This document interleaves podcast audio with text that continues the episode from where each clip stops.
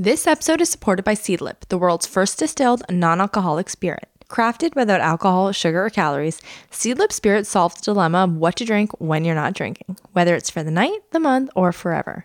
Because as a non drinker, it never feels good when your only options are water, soda, or sugary mocktails. So now you can skip the booze without feeling left out when it comes to your social life. So whether you prefer punchy citrus flavors, aromatic spices, or savory herbs, Seedlip offers a drink for every type of drinker. It's crafted using bespoke process, including traditional copper distillation botanicals. And each of Seedlip's three variants, which are Spice 94, Garden 108, and Grove 42, are alcohol free and have their own unique flavors, which pair so perfectly with just a splash of tonic. But they can also be used to make more complex cocktails, and you'll find those in the Seedlip cocktail book or on their Instagram account at seedlip underscore NA. So head on over to seedlipdrinks.com or .ca and use the promo code ThisFamilyTree10 for 10% off your favorite non-alcoholic spirit. They're available in Canada and in the US and now at LCBO stores across Ontario. Again, that is seedlipdrinks.com and ThisFamilyTree10. Hello, everyone. I'm Alex, and I'm here with my husband Shane, and we are so glad that you could join us for happy hour on this Family Tree podcast, episode 151. On, sorry, honored to be here. glad to have you, babe. Yeah, good start so far. But we have a great episode lined up for you tonight. I speak with a second timer on the pod, neurologist Dr. Cindy Hovington. After the last time I had her, everybody was like, she needs to get back on. She is so smart. She has such a great conversation. So we did it. And we talk about emotional regulation, what to do when your kid is having a tantrum, when they have those like we're suffering after school, total meltdown, world ending meltdowns. And we, we get into all of that. So she is so full of knowledge, is just like a great conversationalist. And it was a good time. It, does she give any insights for adult emotional regulation? no, but I bet she could. She is a very smart person. But Shane, cheers, baby. We got a Seedlip sour since we liked it so much the other mm, week. That's right. Cheers. Oh yeah, that's smooth Right? and relaxing.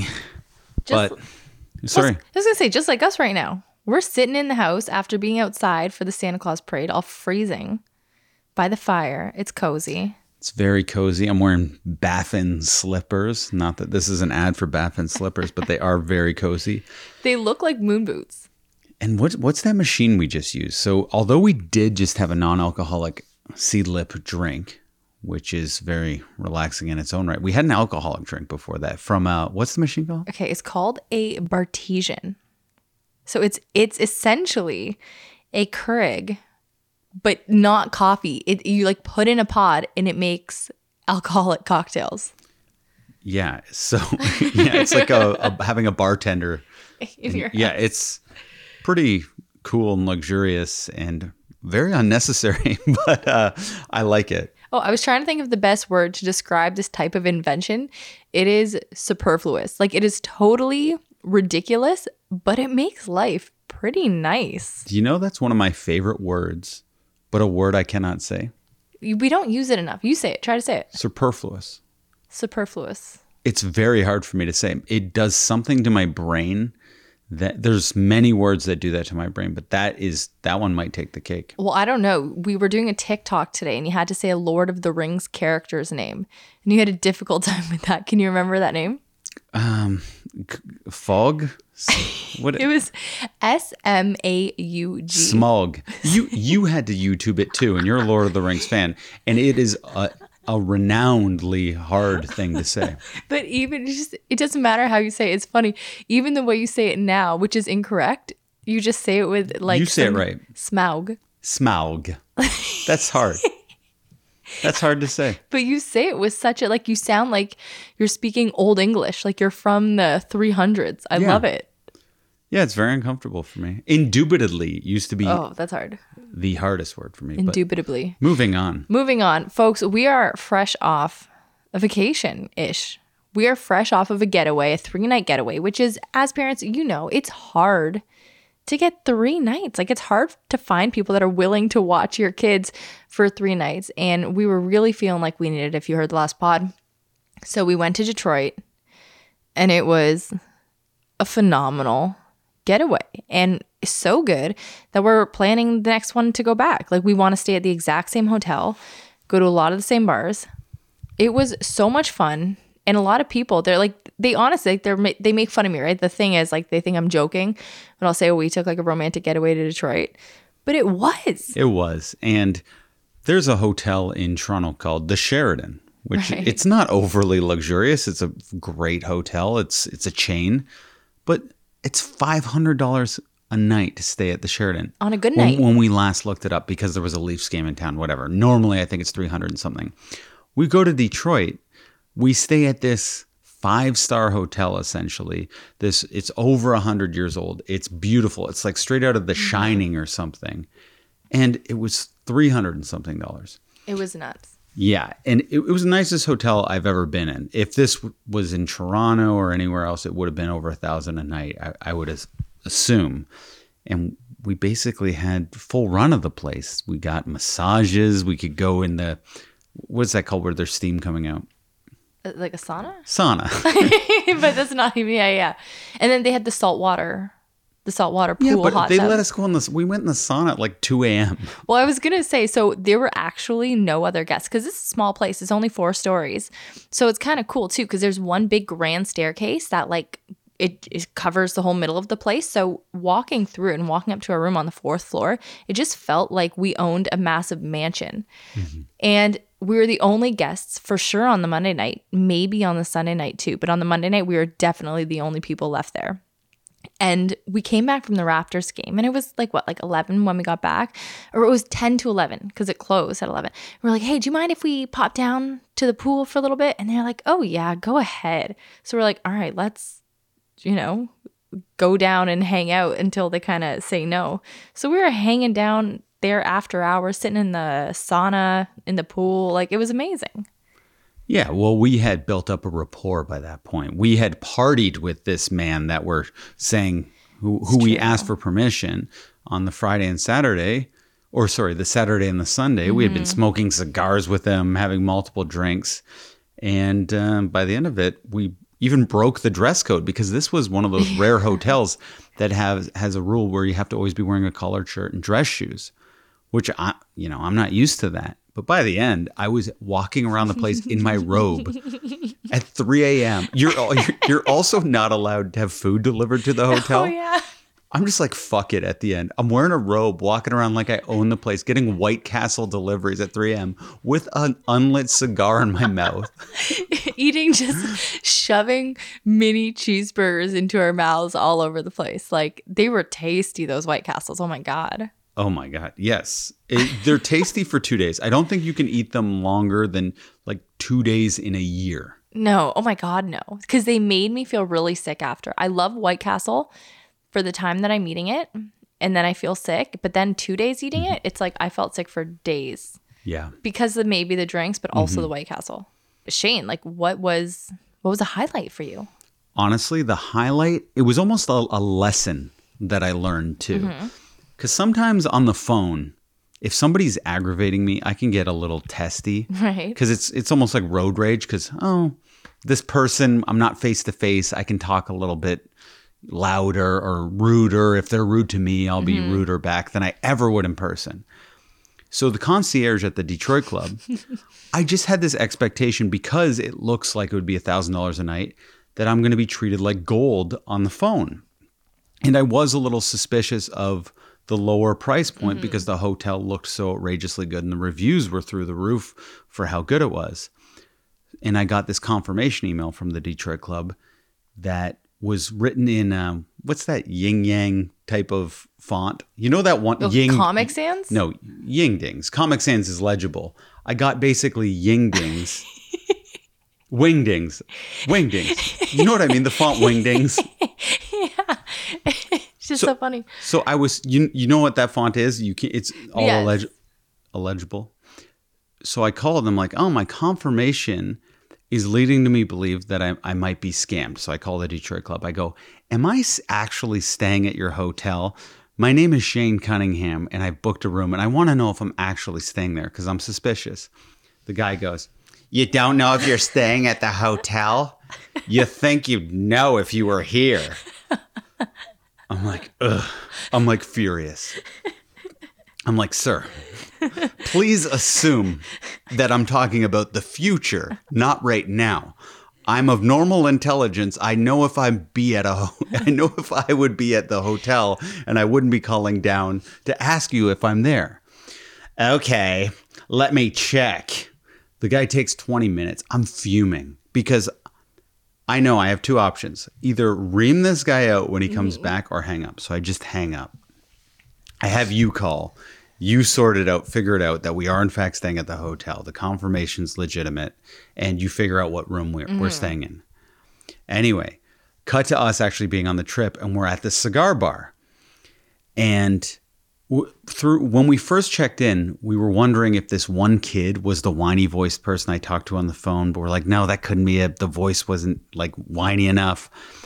Anyway, Yeah, because it was like I want to say like when Shane's talking about this whiny, vo- a whiny voice, it was like a character voice from an SNL sketch. It wasn't just a little bit whiny, okay? It was so whiny and so specific, and Shane actually did a really great impression of it. Like that was almost it to a T, honestly. But it's it's also very curious this voice because everyone else I spoke to on the phone with the Detroit Club because I did have to call a few times was what you'd expect from a mm-hmm. five star hotel. So anyway, we're at the cigar bar.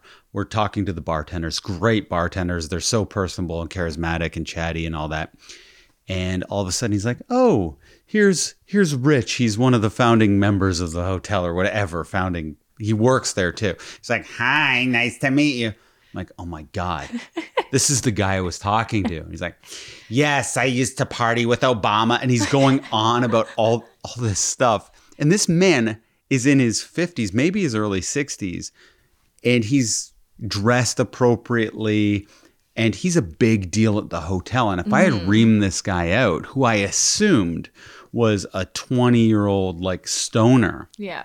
with a whiny voice, I would have felt like so uncomfortable at the hotel because we had to deal with this man quite a bit. So I'm so thankful I hung up, didn't do what I wanted to do, which is just go ballistic. And uh, it, he ended up being one of our best friends at the hotel by the end of it. He was amazing and he really did set us up and like make us feel so comfortable there. And we had we had to deal because he was the only person on at nights. So when it was like the Sunday and the Monday when it was just us at the hotel, it was just us and him and this parrot that hangs out there named Bruno. I And- forgot about Bruno. Yeah. yeah. And so it's so funny because he really did sound so petulant on the phone.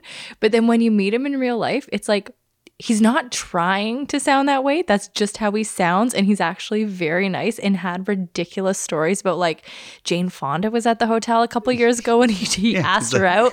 no, I almost asked her Yeah. out. And I thought he was talking about like when she was younger.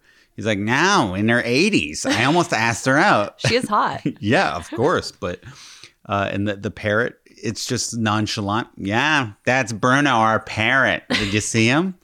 I was like, oh, how old is he? He's in his 30s. Well, parrots live to be 100. Yeah. All right. Have a good night. It's like, okay, we're going to the game. Game? yeah, the Raptors are playing the Pistons. Pistons? Yeah, your your team. It was like everything was just weird about every interaction with them, and I loved it. Which is why at the end of the trip, I was so emboldened to walk in my robe. with the cigar and the, the White Castle. But no, it was, we didn't get the t shirts. I wanted a Detroit Club t shirt. But Shane and I became different people there, guys. We became cigar smokers. So we were in this cigar bar hanging out with this other family that like knew they knew what they were talking about, all right, when it came to cigars. So Shane and I, the first cigar that we got, which is the first like cigar I was first real cigar I'd say I've ever smoked. I've only before that had like the skinny like Swisher sweets or whatever. Mm-hmm. So this was the first real cigar I've had that like needs to be cut and you know done properly. And it was no good. So we asked this one family because It was they, fine. You was liked it at the end. It was just way too thick. it had no flavor. I realized I I like a little flavor stuck in there. So these two women, they were smoking one, what was it, Fat Bottom Betty, and then the other one was someone else with a fun That was the woman's name. No, That was the cigar name. Oh, But she was, she- she's like, and she's like, smell it, smell it. So I was smelling, and I was like, okay, that sounds nice. So then you and I both got the sweet cigars, and then just became no, I no. You got a sweet cigar. I got a coffee flavored cigar, a Java, and because- vanilla. No, Yeah, there was vanilla. It was Java and Oh, vanilla. okay. It was beautiful. So her husband was smoking a Java one, and you got the Fat Bottom Mm-hmm. Betty, which was sweeter. And then we, uh, you wanted, you, you were, you know, you might have been overserved at some point, and you wanted to order 10, I stand by it.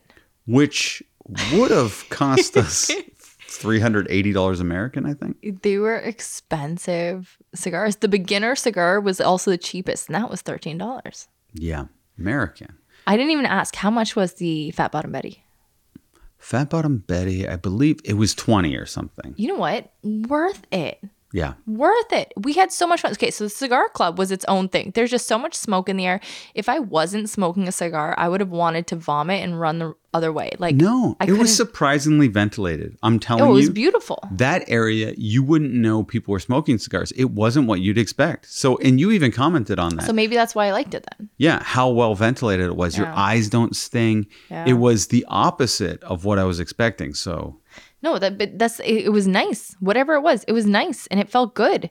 And then Shane and I, like he talked me down from getting 10 and spending $400. i didn't talk But- you down i just when you weren't looking i bought four instead of ten because the bartender told me they wouldn't keep either Yes, which was smart. But so the next night, right? Shane and I come home from the bars, like we were out doing a jazz night, had so much fun.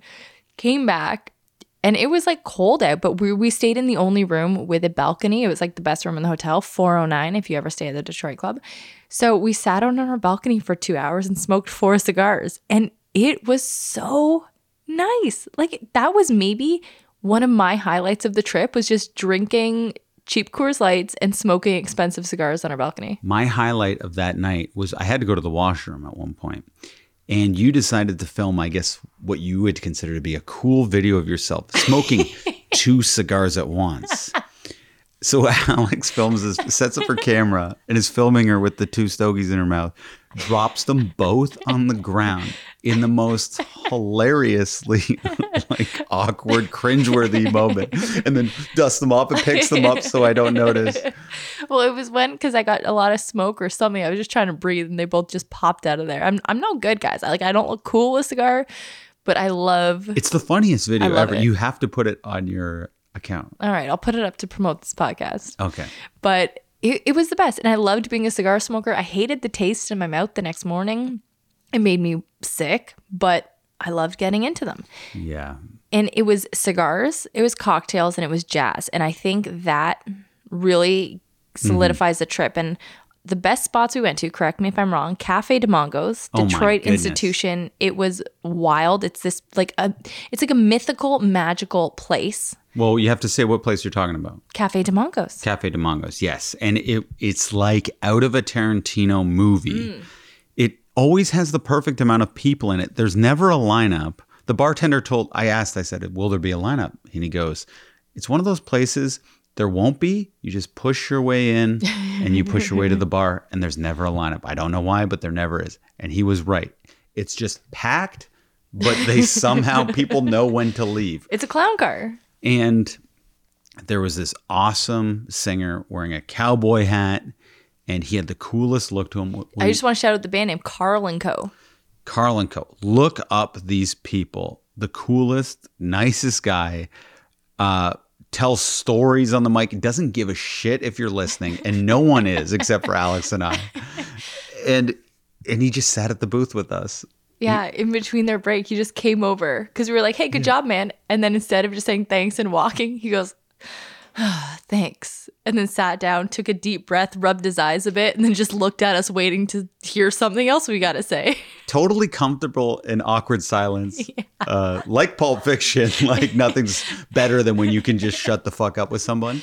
But I wasn't that comfortable with him yet, so I was trying to fill all the silence. And I, at one point, I was just like, "Yeah, this is like a Tarantino film." He's like, "Tarantino was in here." He's like, "I wasn't here though, but he was here once." And he's listing all the celebrities that were there. Everybody's been there. So go ahead. I was just going to say the key to this Detroit trip, and I would recommend this to all people looking to make the most of their time away from children because it's not like when we were in our 20s where we could kind of fly by the seat of our mm-hmm. pants knowing that every other weekend we're going to be flying by the seat of our pants and just by the odds we're going to have some special weekends. You almost have to crowbar in force special moments Yeah. into this because they're few and far between when you have children. We planned an itinerary Oh for God. every second of our trip was accounted for. Mm-hmm. And you know, so we didn't necessarily do everything that we had accounted for, but we wanted to make sure that we always had something to do and there wasn't any time where we're like, "Hmm, what should we be doing?" and googling while we're on the trip, wasting time. So we spent 4 hours one night a was- fun, it was a it was fun, fun. four hours too. It's not like it was arduous. We just had a drink and we Googled every place, looked up every review, called places, looked up uh, recommendations Mm-hmm. you had from your account.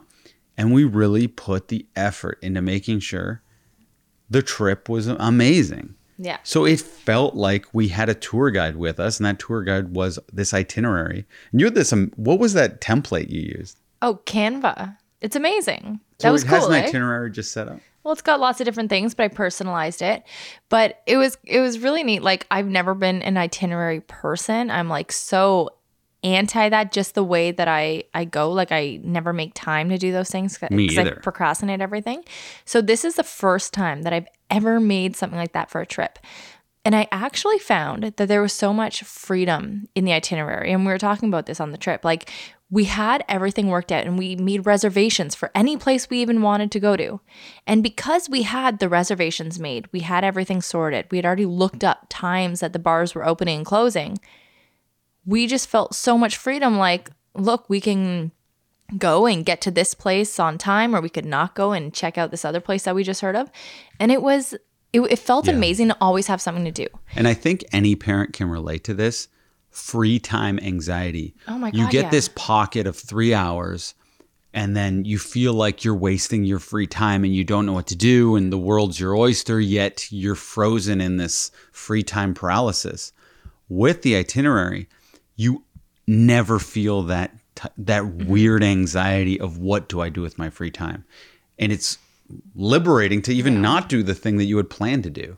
It felt amazing. And Yeah. our hotel, so like we didn't do any of our daytime activities any of the days because the hotel beds, I cannot tell you, th- they were the most, and I've stayed in some beautiful hot- hotels, like some of the most beautiful. And these were the best hotel beds I have ever slept in. There was, I don't know what it is. They were made of magic and clouds and they were amazing. Plus, we had been out late all the nights, but we'd lay in our bed for like the whole morning, which was so luxurious to be able to do. And then we'd watch rom coms on like the W network. TBS. No, it was it was TBS. TBS. They, they played the hits. they play exactly what you want. The Uh, holiday. the Christmas vacation was on. Hitch. And all the comfort food that you want, that you need. And yeah, the bed was it wasn't just because we were tired or Mm-hmm. we stayed up late. It was the most comfortable bed. You feel like a king. Room 409, the Detroit Club, is the best room in the hotel. I And- recommend it. The last thing, the last two places I want to shout to before we get out of this Sugar House for drinks. Phenomenal. I have never been to a bar where the cocktail, the the the the bartenders, sorry, I took a while to sputter that out, know so much and are so friendly and not pretentious and nice. And it was the coolest drinking experience. Like we had like straight up proper absinthe from we a were thing. getting like a class from that man. Yeah. No, it was phenomenal. That guy was amazing. and we were into it. I feel like he could go either way in terms of how nice he was willing to be. Mm-hmm. He tests you because at the first I was like, "Do you have any coffee?" He's like, "No, no." like this, this is a bar, Yeah. so uh, like I had a deduction there, and then we made up for it because I asked for absinthe. He's like, "Have you ever even had it before?" it's like, "Yeah, all the time." It's like, "Oh." Then he backed up and got into like educating us. It was when we we said we had absinthe with local wormwood that really got him, I think. Yeah. But there and then also Cliff Bell's, which is just an awesome institution jazz bar that's been around for ages. It's, It's beautiful. the place you always fantasize, at least I do, mm-hmm. this jazz club in my mind that's out of a movie that you see, but you can never quite find. If you're like me and you're always looking for a place like that where you feel cool, like a cool mm-hmm. guy, Yeah. like smooth, and you have a martini and there's some like woman playing Crooning. seductively doing jazz and cool guys and playing bass and an awesome drummer. no, it was insane. And they put Shane and I up like we're the first seat by the stage, made friends with the singer. Like it was it was really incredible. Folks, you do need to go to Detroit. I actually almost hate talking and pumping up the Detroit Club Hotel so much because like I don't want it to ever get overbooked or we can't stay there. Yeah, I don't think that's at risk. Just because Detroit has such a there's a stigma to it, but I, mm-hmm. I think it's valid in a way. Like we took an Uber ride and the guy's like, listen, if you go in the wrong direction, it is dangerous, legitimately. Yeah. And I I just think if you do somewhere, you got to do it right. Yeah, I agree. I agree. and you know you take the take advantage of that things are a little bit cheaper over there but you can live in the lap of luxury if you plan Yeah. Well, hey, we did it right. And I say, in the spirit of doing it right, let's move on to our interview with Dr. Cindy Hovington. but before we do that let's let everyone know who we are supported by We are supported by Mini Mioche. Mini Mioche is a premium, organic, ethically made, and sustainable clothing company founded and created in Toronto. an hour outside of hamilton Nice and close. And Mini Mioche believes in quality over quantity, and they make the best basics that you can get for your kids. I'm talking fashionable wardrobe staples that are soft, comfy, timeless, and can be passed from child to child regardless of gender. And we had the kids decked out in Mini Mioche tonight for the Santa Claus parade. i'm wearing a mini mioche winter hat as we speak and it is the best most comfortable hat i've ever worn in my life Well, that's the thing. They have a new like winter collection out, like outerwear. So they have scarves for kids. They've got ha- toques for adults, toques for kids, and it is all so cozy and so warm, and like it looks, it looks amazing. i'm putting my name on the line that i stand by this quality tell them shane sent you Mini Mioche also now has a women's collection out, which is something that we've been, you know, crossing our fingers for for years. And I am absolutely in love. So this is the M and West collection.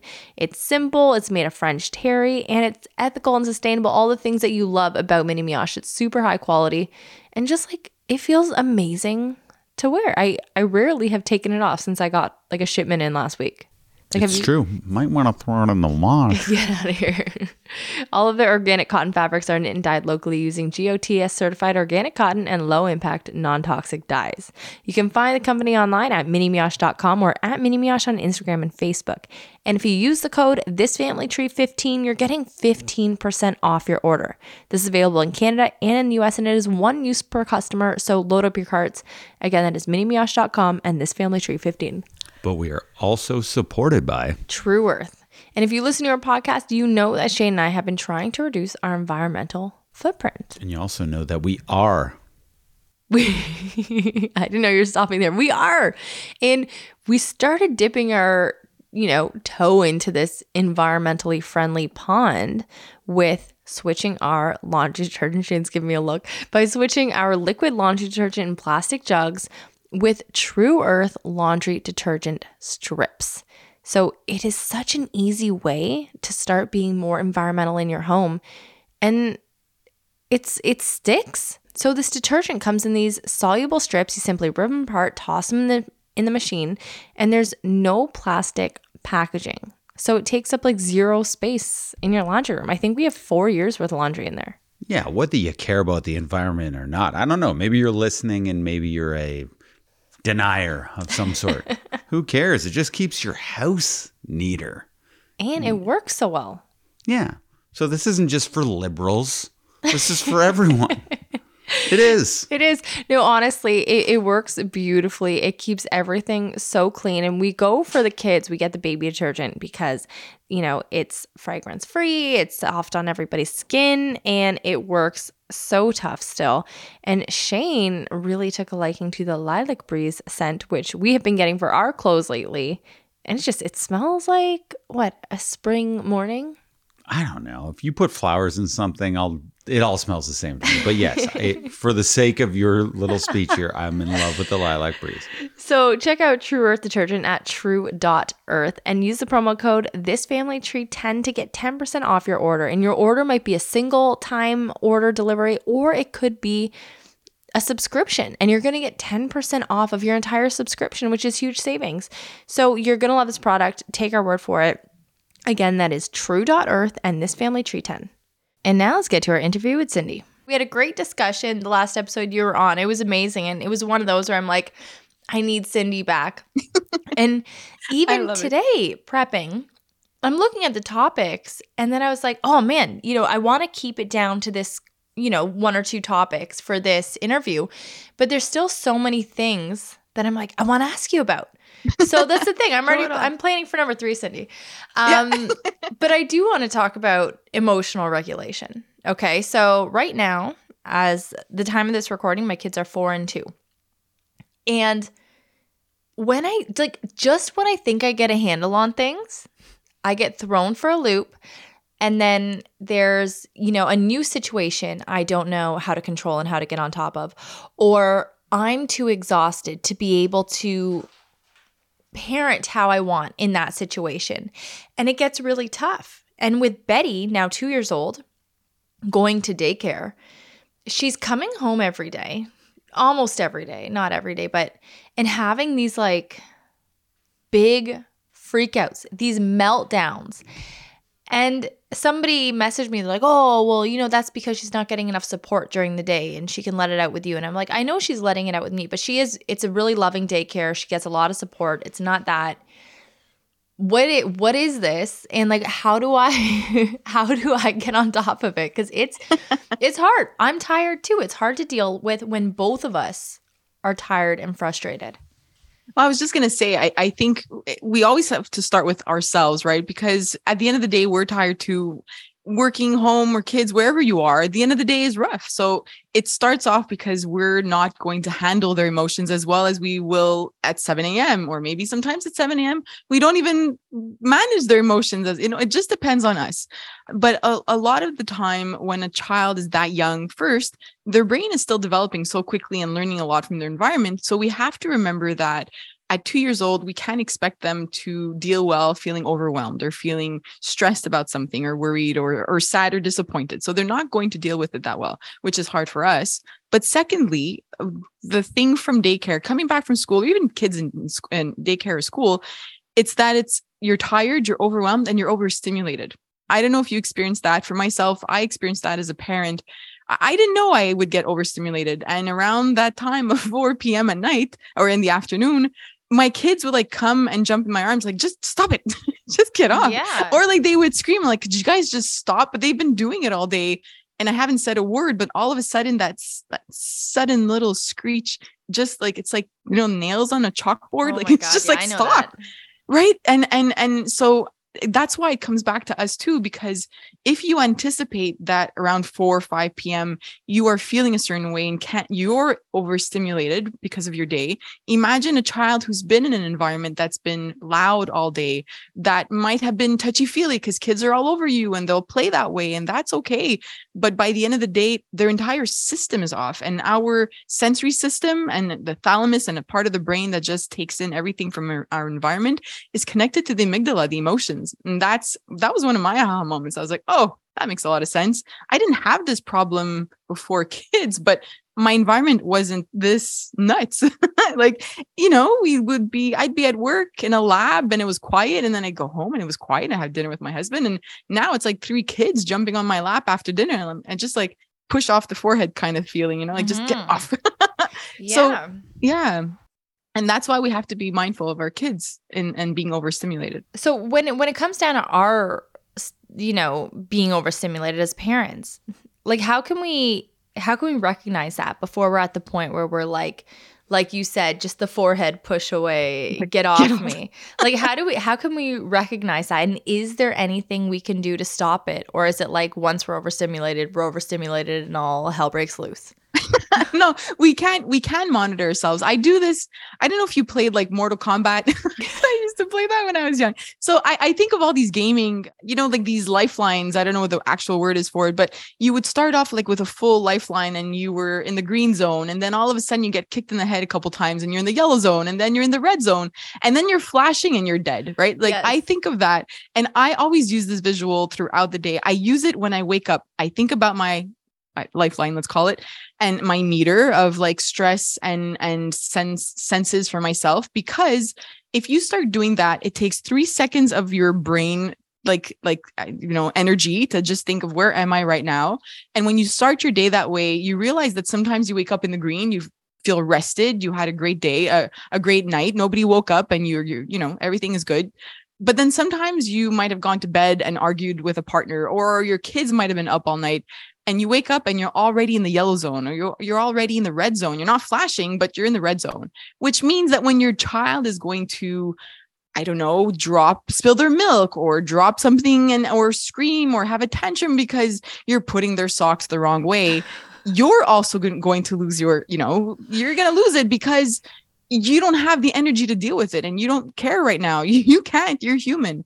So I think once we start assessing ourselves just mentally throughout our day, especially on our way home from work, or if we're home and our kids are getting home, or it's four o'clock and we've been home with our kids all day, just to keep te- checking in with yourself. Mm-hmm. And then all of a sudden you're able to build that self compassion because your child will say something or have that tantrum at four o'clock in the afternoon and you can at least say to yourself i'm i'm starting this in the yellow zone or i'm starting this moment in the red zone. I know that i'm going to lose it mm-hmm. if i don't take a deep breath or i don't want to deal with this right now. I can't. If i deal with this meltdown that my child is having in front of me i will scream i will yell i will not regulate my emotions.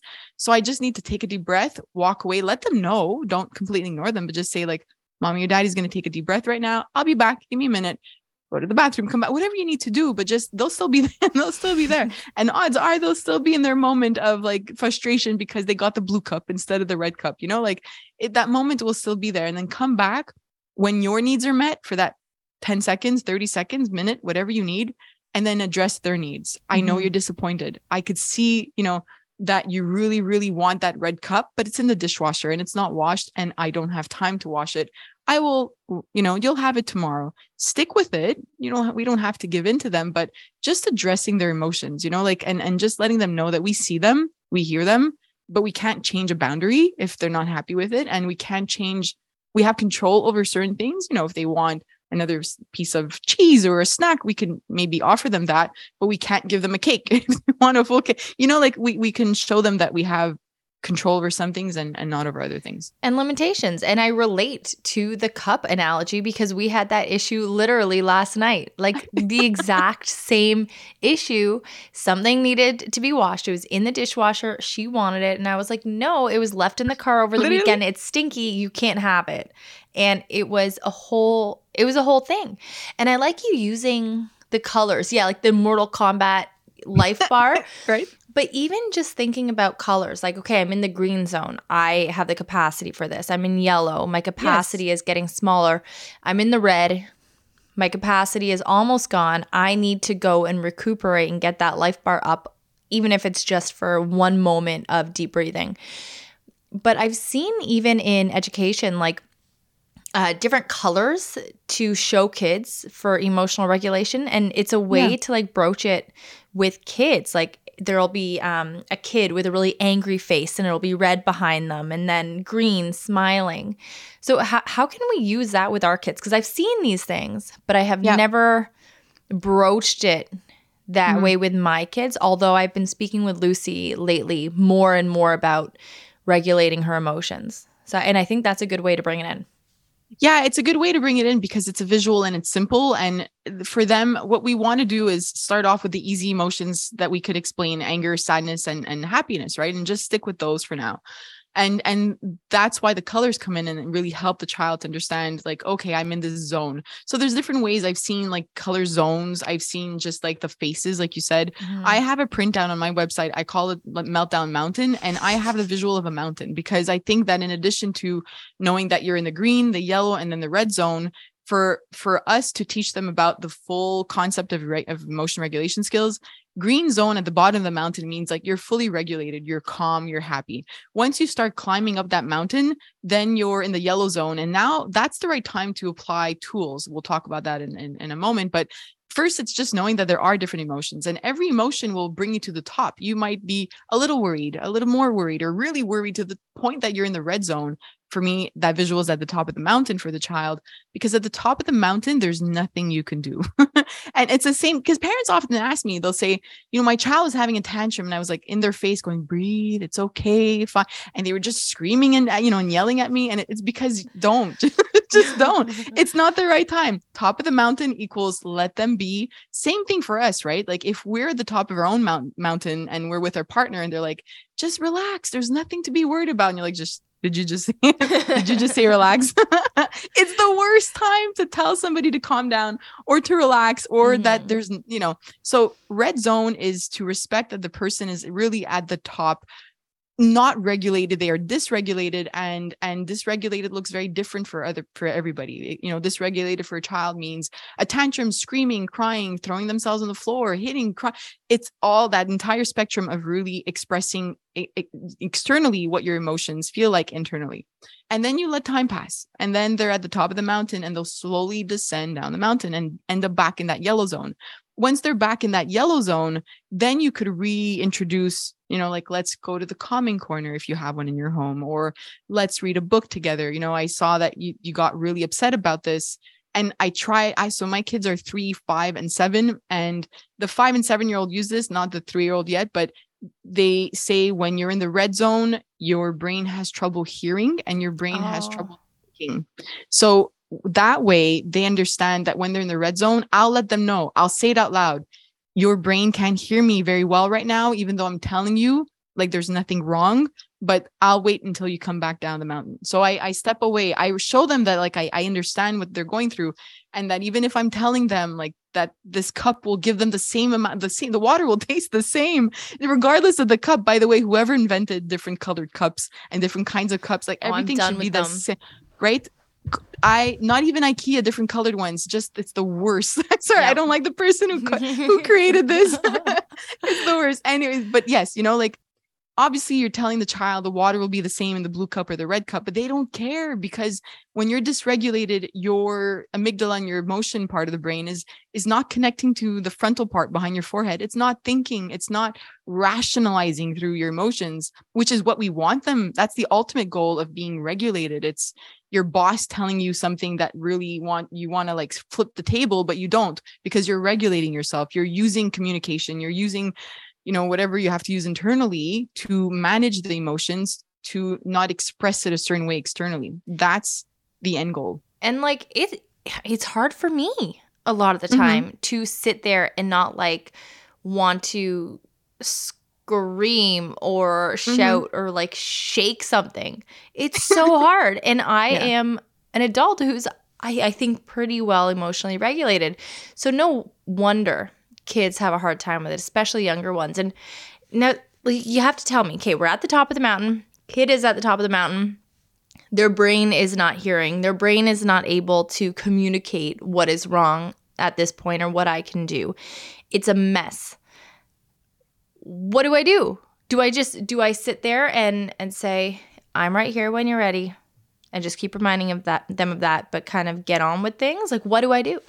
Yeah, a child wants to feel secure. So when they're dysregulated, their nervous system is looking is kind of scouting the environment and saying like am i safe here? Is is this a safe place for me to express these emotions? Which is why by the way most children will express bigger emotions at home because it is their safe space right? So we're just going, going to remind them that they're safe in this in this place and the reason why we're doing that as well is because their cortisol and their their stress levels are increasing when they're dysregulated. It happens to all of us but we just want to say like your you know as long as they didn't hit somebody or hurt somebody else in their environment then i i do distance them away and say i need to keep you safe and i need to keep your sister or your brother safe. I'm i'm putting you in different corners but i'm here and when you're you're back you know when you come back down the mountain we use that in our home then we'll have a talk you know but uh, during that moment i do give them space remind them that they're safe and i'm keeping them safe and i'm here but i will wait for them to come down because there's and there's no right or wrong way like I, I think i posted about tantrums this week. I personally i use it because that's what we use a lot but tantrums is just it's an emotion. It's a child expressing their emotion and I think if we start using different words and start understanding that uh, adults have tantrums too. I, I know lots of adults. I've had tantrums. I, I mean, I've had moments, again, going back to emotion regulation skills, the, the science behind it is how are you managing an emotion both internally and externally? And the external part is a behavior. So if we take that science definition of an emotion of, of emotion regulation skills, we do it too. Yeah. I've had moments where I regulate my anger wrong internally. I either keep it in and don't say something I should have said, or I externalize it by yelling at somebody or my partner or a friend. We've all had those are those are tantrums, right? According to what we're seeing with our kids. Mhm. And we have a fully developed frontal lobe, which is telling us how to regulate our emotions. So we have to give our kids the space to develop these Mhm. skills because they will take a long time to develop.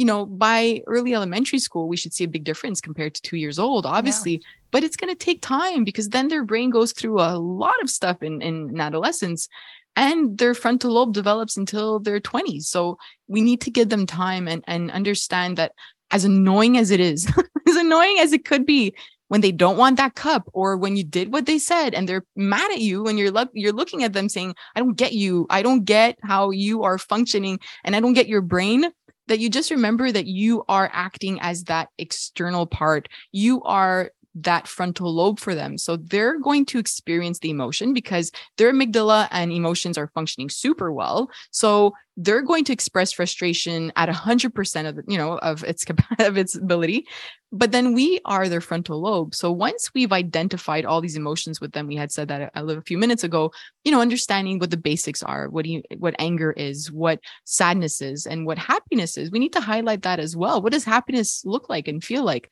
That's the next step. What do these emotions look like and feel like when you have them? And the way that the way that you move on to that next level of emotion regulation is by modeling it yourself say it out loud when you're happy say it out loud when you're feeling frustrated. Now slowly we start to introduce more vocabulary around emotions because it's not just happy sad and mad. There's worried there's anxious there's nervous there's envious there's frustrated you know feeling frustrated or disappoint uh, disappointed.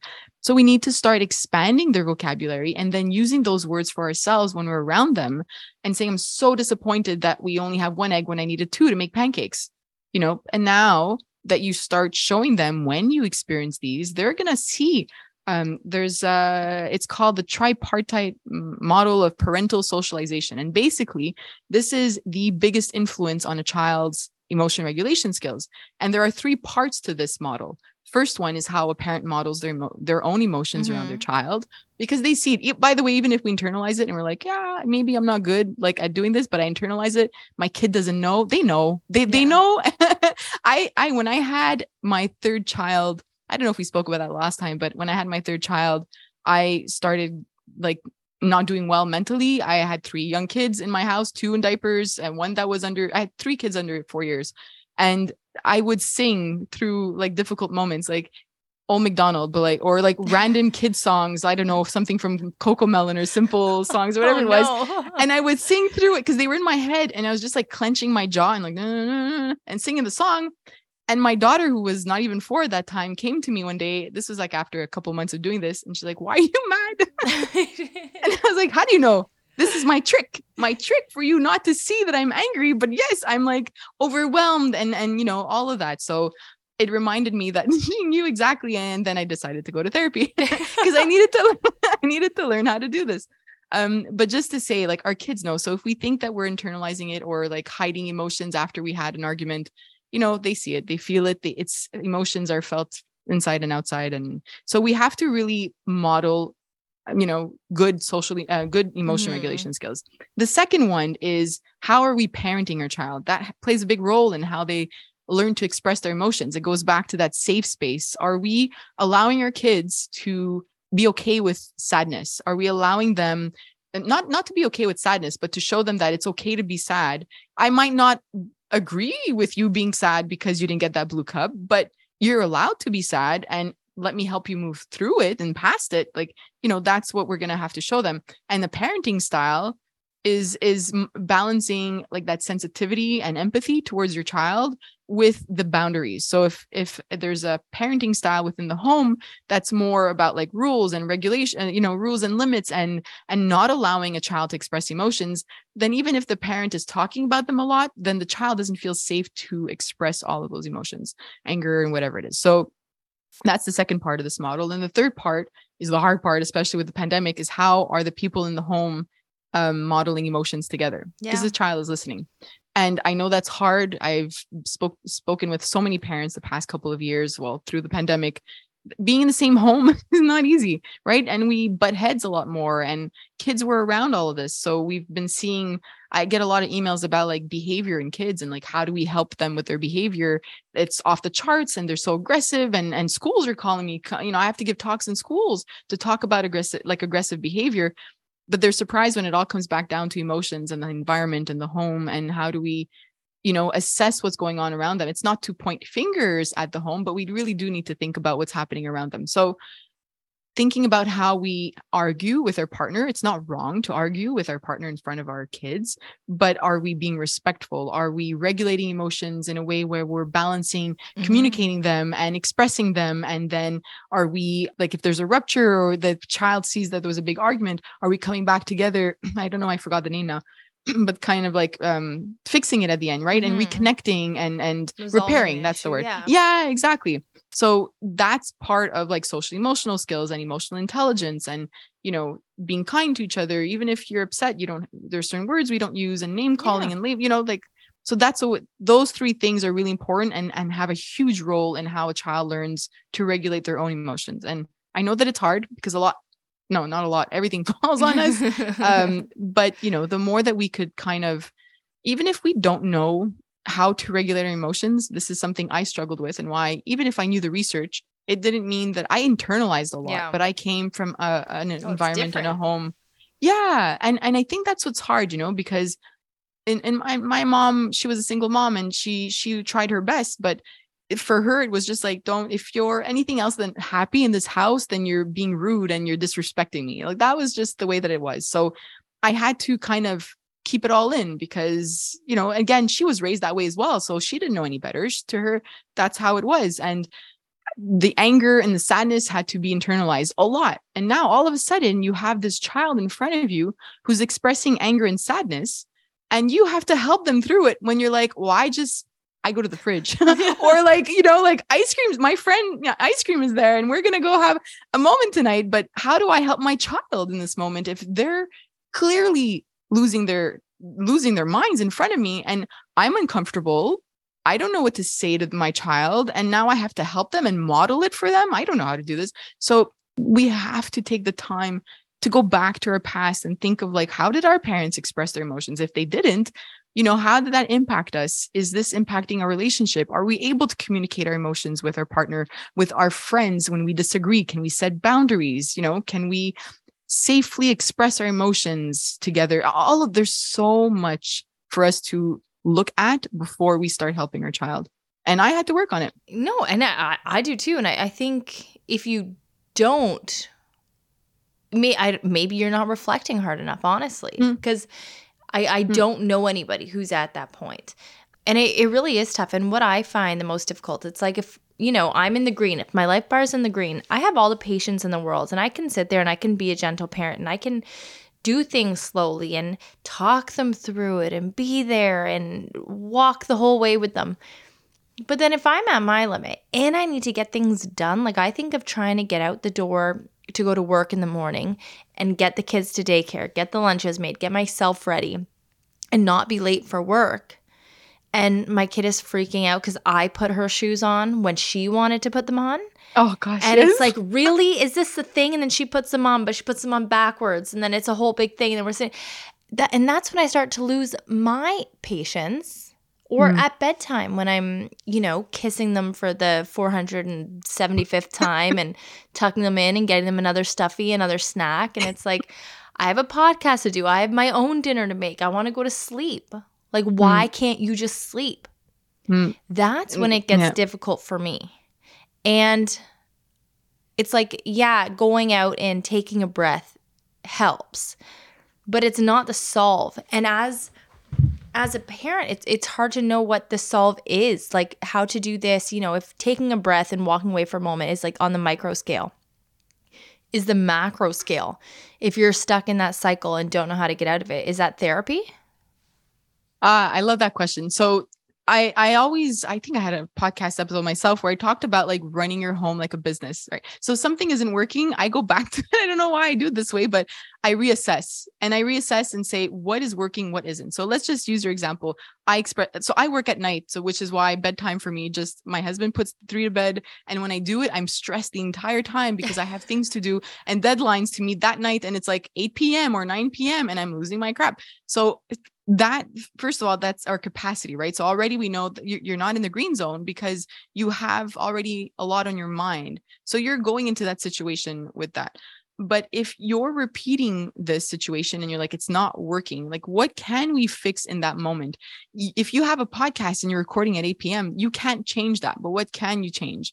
You know like and, and it, is there anything that we can do in our home to make things a bit easier? Can we give our kids a bit more responsibility? I've that's something i learned as a mom with three kids I was doing everything on my own. And I was like, wait a second, why they, they know how to get dressed. Why am I dressing them and losing like 30 seconds? I know it's just 30 seconds, but it like, adds up. It, it, it, adds up. And also it's usually not 30 seconds because you didn't put the pants on right. And I don't want those socks and I want the other pajamas. So you know what? Do it yourself. But you have two minutes and you know, there's a timer and like get in bed and and there's not also there isn't a solution to everything. I think there's times where i just lose my shit and that's fine and and we don't have time to figure things out and the next day is a new day. And and that's where the self-compassion piece comes in you know? Like it's we won't get it all right and there's i think sometimes we let those it's like a snowball effect of like i messed up yesterday and yelled at my kids and now this morning i got up and i got mad that they spilled their milk or that they needed help with their shoes i was like just put your shoes on or whatever it is and we make that into the snowball effect when in the end it's not. They don't care. Let's let's be like them. Let's move past that. Let's bring in the self you know i, I had interviewed um, a researcher from europe and he focused on emotion regulation skills and and self-compassion. And he said if there's one thing that every single human can fix and help themselves be kinder to those that they're with when it comes to emotions and regulate their own emotions a lot better it's the self-compassion piece that was the one thing that we can all change. But it's so hard because we it's that like i said that snowball effect of guilt. And then we we might start the next day with yesterday's guilt but it should be gone. It, it, why are we doing this to ourselves? It's it's fine. It's like a bad business deal. Then the next day you're on to the next. You have no choice. Your kids are the part of this business you're running in your home and you just have to say if you can how can I change? What do I have control over? What don't I have control over? What can I change in my home? Reassess the situation. In your example of a child coming home at 4 p.m. and really struggling with their emotions, how can I change their environment? Because we often zoom into the child and their behavior or their emotion or the situation. But if we zoom out, we realize that there are so many pieces to this one problem it could be that um, somebody that I was working with, her child was struggling in daycare after school not during the day, only at daycare. First, they found out that he had sensory sensitivities. So when by the end of the day, all that noise and that sound and the it's light was really getting to him. Yeah, it was a lot. But then the second thing was there was a specific um, educator at the daycare that was calling him a brat. And yeah, was, she was saying like, stop being such a little brat. Like you're, but the parent didn't know that. And she ended up pulling him out of the daycare. And when she put him back, that teacher was gone and all of a sudden things were different and then the child he was young he was six years old he opened up and said like that teacher wasn't nice to him but just to say like she was struggling with him she thought she was going to bring him to a psychologist because mm-hmm. she thought he, something was wrong with him but it was the environment. So again it's it's you know we have to really look at the whole picture the entire picture because there might be something off that we don't realize you know like is my child feeling safe throughout the entire day? When they're coming home maybe we're yelling and they're not feeling safe in those moments and we just need to like take the moment to read a book like a 10 minute book before supper time and come down with them in that moment. Like bring our nervous system down. Make ourselves feel safe and make our child feel safe. Then we've connected with them. They feel comfortable. And then we can make dinner a little bit more peacefully than we would if we just we're, we're always on the go. And kids feel that. So there's so many factors. All right cindy we're going to take a quick break and let our listeners know who we're supported by. We are supported by Bravado Designs. Bravado Designs makes the best bras you can get your hands on. So I got hooked on them when I was nursing. Hooked Lucy. or clipped? hooked and clipped for their nursing bras, hooked to the back, clipped on the front. Got you. But they were so practical and so comfortable and just incredible quality. So I didn't really want to use anything else because they were amazing. And now that I have weaned my second baby and I'm out of the nursing bra world, Bravado Designs has an everyday collection. So these are bras with no clips, but it's the same quality, the same comfort that you fell in love with with the nursing collection. I weaned you off your other bras. and because I'm the one who introduced you to Bravado Designs. It's true. It's true. And then and then you got me hooked on their everyday collection. What was so funny there? Is there something so funny about me weaning you? You- There's a lot of funny about that. Got but you. you can get the nursing bras at bravadodesigns.com or you can head to the Canadian website for access to the everyday collection at ca.bravadodesigns.com. But regardless of which website you go to, use the promo code thisfamilytree20 for 20% off. Again, that's bravadodesigns.com and thisfamilytree20. But we are also supported by The Miku Pro Smart Baby Monitor. So, this is probably the most accurate sleep and breathing monitor ever. Well, maybe legally we have to say probably, but I think off the record, it is. I agree. Off the record, I totally agree. There one like major thing that I love about this smart monitor is if you okay, if you start doing research on them, you notice a lot of them need to put something on your baby so that they can accurately track the vitals and the breathing, right? The Miku Pro Smart Baby Monitor does not. It uses this like military grade thing called sensor fusion technology. And it just it just looks at your baby and can tell you everything. Yeah. Like I was listening to a podcast the other day with John Mulaney, mm-hmm. and he was just slipping in. He's like, Yeah, we just got a new baby, and I was watching him on the Miku. He just He casually he dropped it. So I'm like, geez, the celebs are using the Miku. It must be the best. That makes me feel kind of cool. They can afford anything. Yeah, no, it is it is so incredible. And it works with your phone to alert you of like changes to your baby's vitals or nursery conditions. This crisp crypto security, so you can't hack it. Sorry, hackers. The you mon- nerds. The monitor also offers HD video and photo and like the best night vision that you could probably get. Plus, there's custom dual Ole Wolff speakers and a two way microphone, which means that Miku not only plays like original sleep sounds and lullabies, but allows you to talk to and comfort your baby.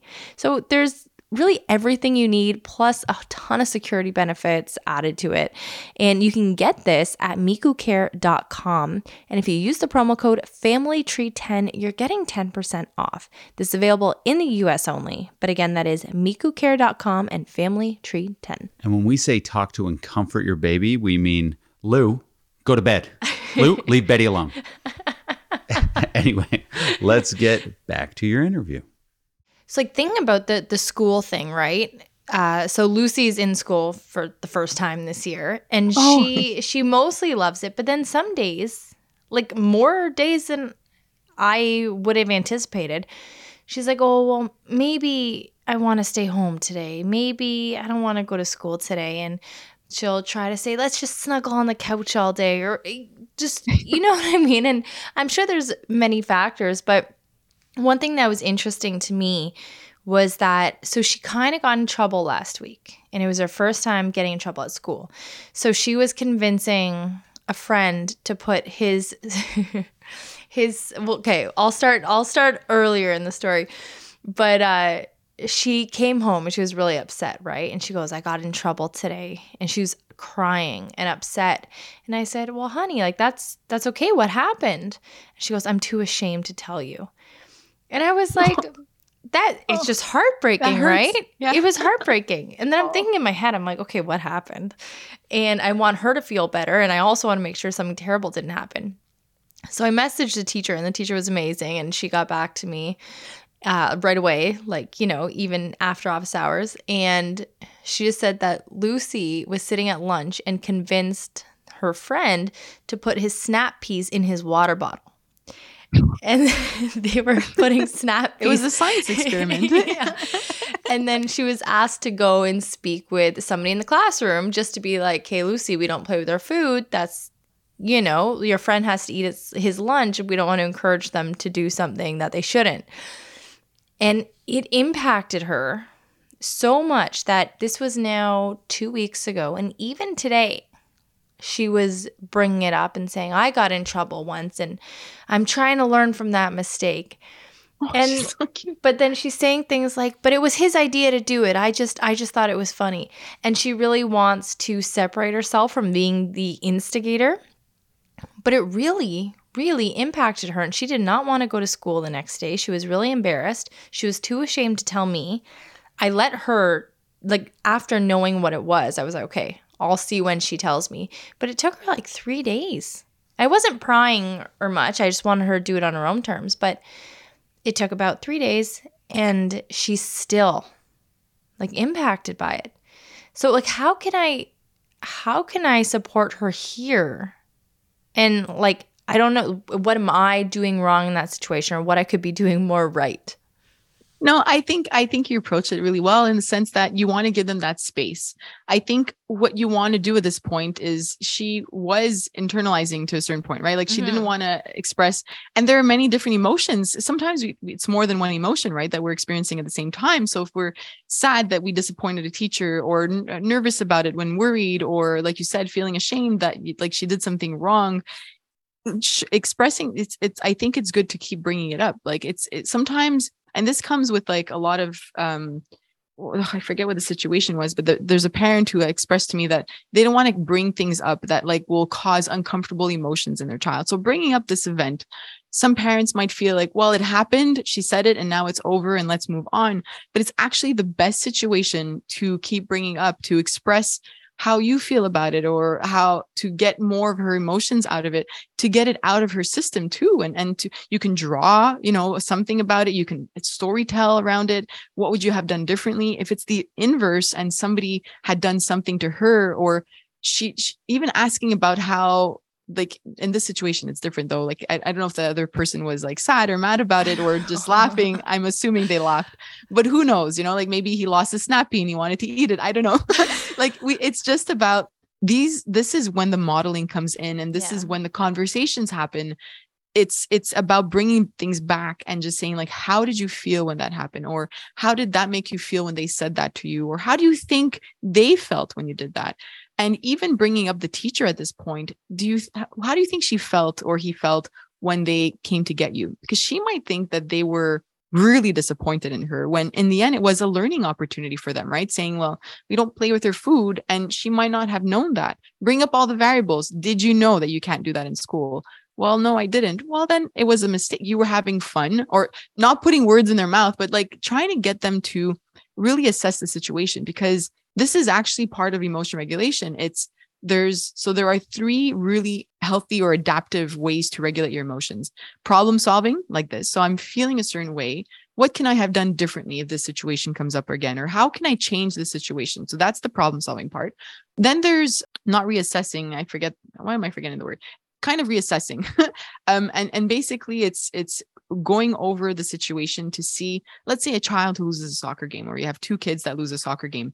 You might have one child that screams and cries and says this is the worst day ever. Um and i have one of my, my kids like that same situation and like two of them are like okay who cares? And the other one's like why is my life the worst? Right? So I so know that I have yeah and i have to like give more attention to that. So kids will approach those situations very differently and one and another child might say well you know or we have to teach them this but to show them that well you know you you did lose the soccer game but Mhm. maybe you have to practice next time or maybe you guys just had a day where things weren't meshing you you weren't like communicating well in the field or just showing them that you could reassess a certain situation and change the um valence or change the the like the um, amount of emotions that comes around it. Like you could be mad but you don't have to be at the top of your mountain. You might be like a little bit mad or you might so those two skills are really important and that's why having that discussion with your daughter and anybody's situation it doesn't matter what it is it's they're all learning opportunities. Something happened at school and your child talks to you about it. They saw so and so be really mean to this other student bring it up. Let's talk about it. What happened? How did it make you feel watching this? How did it how did the teachers react? What did you think they've you know were they mad? How do you know they were mad? Did they like have certain expressions or Mhm. how do you know you were worried? Did your stomach hurt or were your palms getting sweaty? All of that is really like part of emotional intelligence is understanding myself. How does it feel to express or to experience sadness? How does it feel to experience anger? How does it feel to experience anger that's just a little anger versus a lot of anger right? So always having these discussions. And then the last part of emotion regulation is what do i do with these emotions? When i'm feeling worried let's say in in your situation if she was worried to tell you why you know and and how can you um externalize that next time instead of waiting 3 days which is fine she's learning but can you uh, now she's maybe too young but you know can you write about it? Can you draw a picture about it? Can we have a, a, a corner in the home with some paper small pieces of paper in different color like different crayons? And I, that would help me know like maybe yellow is for worry maybe blue is for calm and red you know the color monster book. There are ways that we could create safe spaces to externalize these emotions in healthy ways so to make sure that a child doesn't get used to internalizing them and feel shame for any emotion or you know and and that that's going to take time. It, it takes time to learn that. And there's one thing i read on your instagram account. You were recounting a story about your son. So you were putting him in bed. It, it was a long time long process. And he's like, "There's a witch in my room." And do you know what I'm talking yeah. about? Uh, yes, but I'm trying to remember what happened in the. so you um, yeah you ended up taking like you were saying in your write up, you're like, this was ridiculous. I did not agree with his negative emotions, thinking that there was a witch but I still took, you know, four minutes to look for the witch with him to show him there was no witch. And it was about the fact that fewer than 50% of parents typically agree with their child's negative emotions. So it's usually us saying, no, like, don't feel like that. No, don't be worried about this thing. No. So I want I want to talk about that a little bit because just with how our conversation's going, you know, I'm trying to think of different things that happen every single day in my house too, where it's like my kids like this freaking blue cup versus the red cup. It's like, no, you don't need the stupid blue cup, yeah. you know? But it's like the, the kid just they want it and it's for some crazy reason it's important to them. So, what is the importance of maybe sometimes agreeing with them and validating them like that?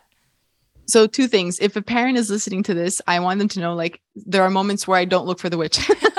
and there and just because I don't want parents to feel like I have to do this every time yeah. or you have to do this every time because we're not we it's not possible, right? Like it's it's even less than that 80-20 rule. Like it's like a 60-40 thing with mm-hmm. parenting. Like 60% of the time just try to be calm, let's say, you know, like for emotion yeah. regulation skills.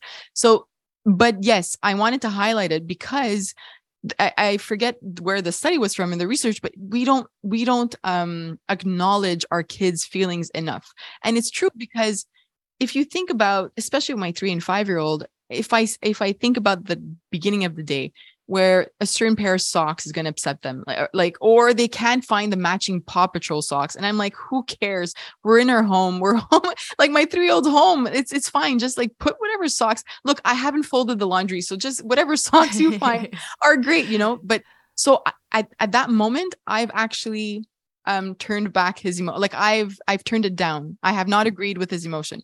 And then we go downstairs and then there's I don't know um I I don't feel like cooking oatmeal or preparing something for them so you're going to have cereal or toast. But I'm really sad. I really wanted oatmeal. I okay fine, but I, we're not having oatmeal. I again have already you know turn down their emotion. And then it's time to leave and they want to put their shoes and i'm like let me just put it we're late i've turned down. Or they're like sad because they couldn't do it i've turned down their emotion. We get in the car they want to put their seatbelt. No but please i want it i've turned them down again. And there's it's i'm saying the behavior like tying themselves or putting their shoes but there's an emotion behind it. And i've at every single point turned down their emotion. Versus and i'm not telling a parent to let them tie their shoes and let them put their seatbelt on because I know we're gonna be, you'll be late for work. So it's I, I get that part. But just saying, I see, I know that you're mad. I see that you're sad. I see that you're frustrated and you're trying really hard to put those shoes on. But like three and a half minutes have passed. And that's really long for me. You know, like I'm gonna help you. And and then when we come home tonight, you can take your shoes off, put them back on in your own, you know, like something to mm-hmm. let's just start being aware of that and acknowledging their emotions because every single time I talk about emotions, whether it's tantrums, whether it's this part of being acknowledged and feeling seen by the person that's in front of you and you care about the most, I bring myself back to my own shoes as an adult. if every single time I would tell my partner like I'm overwhelmed or I'm tired or I'm sad today and I don't know why um and he would say like who cares okay let's just go let's just man I would that would suck you know it's hard Yeah, well, it reminds me, it's funny because I remember during pregnancy and when I was like in labor the first time, he learned the second time, but my husband be like, you know, like, don't worry, like, you got this. Like, you're really, you're really good at this. When I'd be like, oh, like, I'm just not feeling good. I'm in pain. Oh my God, I'm not to do well with labor. It's to be so hard. And it's like, no, that's not how I want you to respond. Don't tell me that it's going to be okay. I like Yes. ultimately I guess I know it's going to be okay, but like don't tell me that. You just tell me how hard it is. Agree with me. Recognize yes that this is hard and recognize that I'm going through a hard situation. And I just want you to be like in awe of me that I'm doing this hard thing. I don't want you to try to comfort me at this point. And I feel like that is what my kids are thinking sometimes. It's like, oh, just recognize how frustrated I am that I don't have my damn blue cup and I only have my red one. Like, just recognize that. And I, I honestly, that Yes. would have been so helpful to me. And I think it, as silly as it sounds, that is often so helpful to our kids. What you just said i absolutely love it because i mean they're they're not in labor but the emotions and the worry and the not feeling safe in that moment and just needing to express their Mhm. emotions is the same. You it's exactly right. It's the same. And if we start showing compassion first towards ourselves more then we Mhm. will be able to show our kids more compassion because we'll understand that this is where they're coming from. They're not trying to be brats. They're not trying to have tantrums to ruin our day. It's not their goal. Their goal is every single time they're having these really big emotions is they're telling us i don't know what to do with this. Like and it's true. They're like i i thought i wanted the red cup but now my brain is telling me blue but now the red is gone and now i don't know and help me please you know like it's it's exactly what their brain is saying to us and it's just that it's annoying because we're not used to seeing people do this to us. You know with adults we say what we want most of us but like not all of us but you know we we we are we are able to communicate and and we are also able to understand what's happening actually not all the time but sometimes in, in our so With more so success in toddlers. exactly like maybe a higher percent like success rate but not as as much as we would like and i think that we naturally just as your husband did and and my husband's done that with me too where we just want to like comfort and, and and make it go away yeah. and but what happens is that you're a 39 year old like me who has no idea what to do with sadness so i push it away and That's what I do. welcome welcome to the It's my problem. but it's but we do because Mhm. you know parents will often ask me okay how do i deal with my kids anger and and it's easy because it's like well you shouldn't hit you shouldn't Yeah. scream or cry or whatever or how do i deal with worry well okay let's try to talk about what you're worried about what do you do when you're sad nobody asks me that no one will ever ask me what do i do with my child's sadness? Because we're so used to just comforting it and saying it's okay. There's nothing you know you don't have to be sad or let's push it away. And then we're 39 years old saying like what the hell do i do with this? I feel so sad but i shouldn't be sad. So how do i move past it? When in the end we should be saying to ourselves i'm really sad today and i'm going to mm-hmm. sit in this sadness and i'm going to cry because i don't feel good. And maybe tomorrow will be better maybe not Yeah. but i'm going to be sad today right? Like yeah. no, I think that's so it- important. it and it, and we don't talk about that enough. And you know it's going to help their mental health later on. It's going to help ours if we learn how to do that. And this is why like i've been like talking even giving workshops here in montreal but like about emotions because we're realizing now uh, can we even say coming out of the pandemic? I don't know like this the flu season everything i don't know. We're just a mess. We are whatever we're in whatever we're in right now like it, it's just that mental health is starting has a long time now has been surfacing it was like Mhm. that before the pandemic but now we were with ourselves we were hard on ourselves we were stuck at home and for years and years of of not being able to have a space where we can move away from the things that trigger certain emotions which is our home and our marriage and our parent our, our family sometimes you know and our kids we're always with the ones that trigger certain emotions in us and there's no outlet And we have to start talking about emotions a lot more. We have to figure out ways to learn how to deal with our not deal manage our emotions better and cope with them. And and being sad is okay. Anybody could be sad. We need to talk about men's mental health more and their emotions and how to express them. We need to teach all our children how to express emotions. And this is why i'm so passionate in posting a lot more about this because we need to have these conversations. No, it, it's so important. And I'm so grateful for accounts like yours, Cindy. And you put out so much great information. That's why I love having you on my podcast. you. you. know your shit. I, I don't know my shit. It's good. you surround yourself with people that are smarter than you in different areas oh, no. of life. And it's the best way to go. But Cindy, where can everybody else go to find your account, listen to your podcast, check out everything you have? Because it is you are an amazing resource. Thank you. Well, I'm on uh, Instagram, curious underscore neuron. You can visit my website at curiousneuron.com.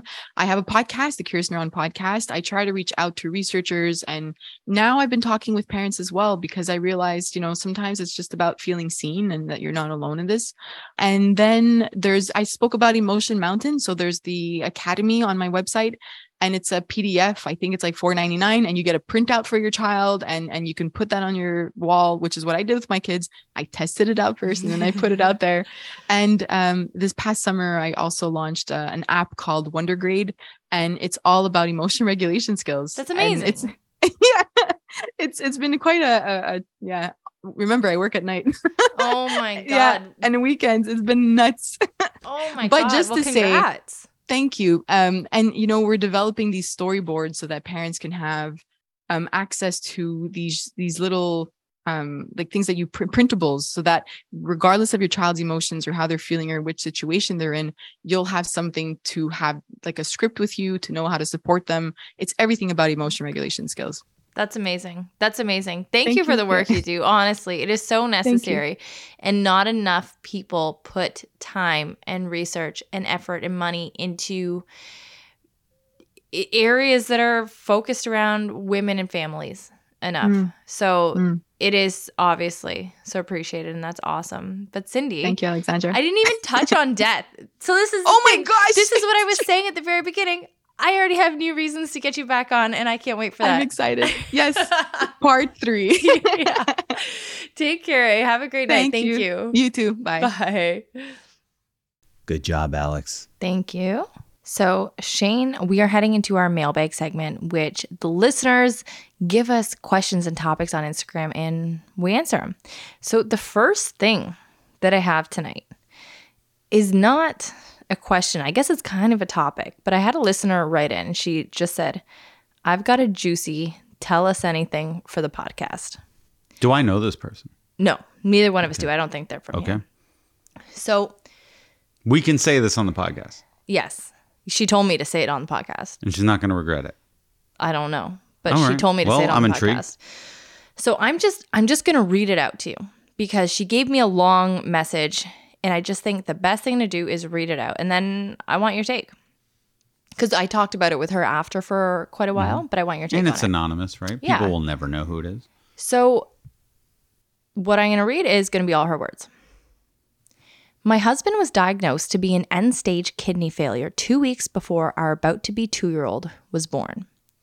Long story short, we found out an ex girlfriend of one of his female friends was approved to be a donor and turned out to be a perfect match. We were elated. After taking just over a year, the transplant happened November 3rd of this year. The donor is in their 20s, and my girlfriends and I would take them out on girls' nights, and they are super socially awkward and just all around kind of odd. They spent quite a bit of time at our home as they are a musician, and my husband has a recording studio where he recorded and mastered their album.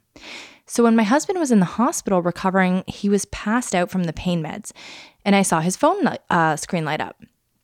I looked at the screen, and it was from his donor. Amazing.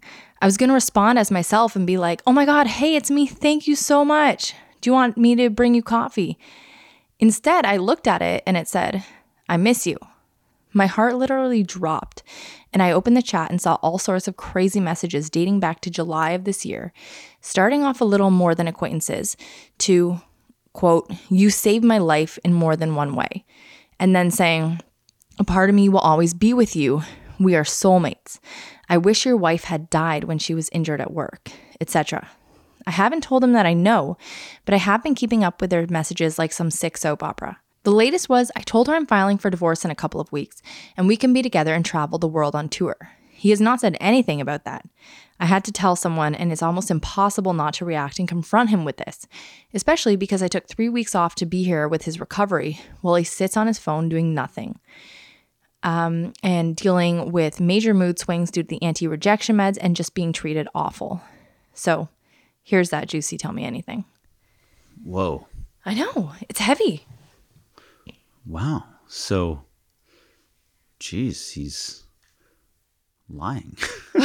so, so he's acting like he's going to get a divorce, but he's he hadn't said anything. No, and I, I had spoken to her after too, and not only is that not the case, but it's also like he's planning vacations with his wife for the spring and the summer and a whole bunch of things like that, and saying he wants to get their vows renewed.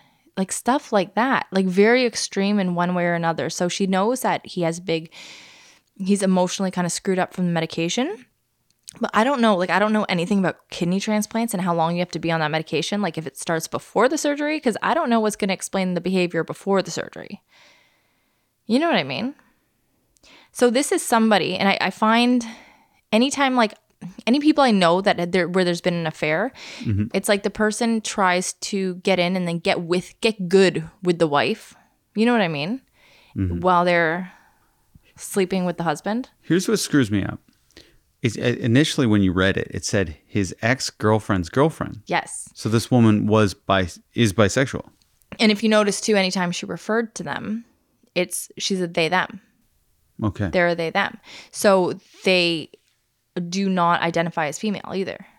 Interesting. Well, um, What's your take? What do you like? What what would you do in that situation? She hasn't brought it up with him yet. oh my god! Like I, I would, I love the recon mission. I, I wish I had that just so I could, you know, get more info. But I'm too tempted to just be like, "Oh, how's uh, your dinner tonight, you fucking asshole?" You know, like I, I just am so excited to pounce on it.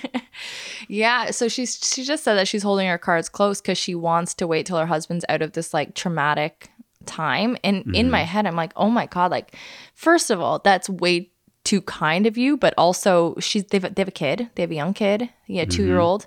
Like it's it's hard. So I think she's just waiting to find out when he's maybe a little more stable and over his recovery, and then they can figure out, which is this is like the most rational person I've ever spoken to. Yeah, I don't know if it's the right move. I don't know. Sincerely, I think maybe you just because obviously you're waiting for him to get better and have some big angry confrontation, but maybe it's like, hey, what's going on here? Like, just Yeah. tell me, and you could broach it calmly and deal with it that way.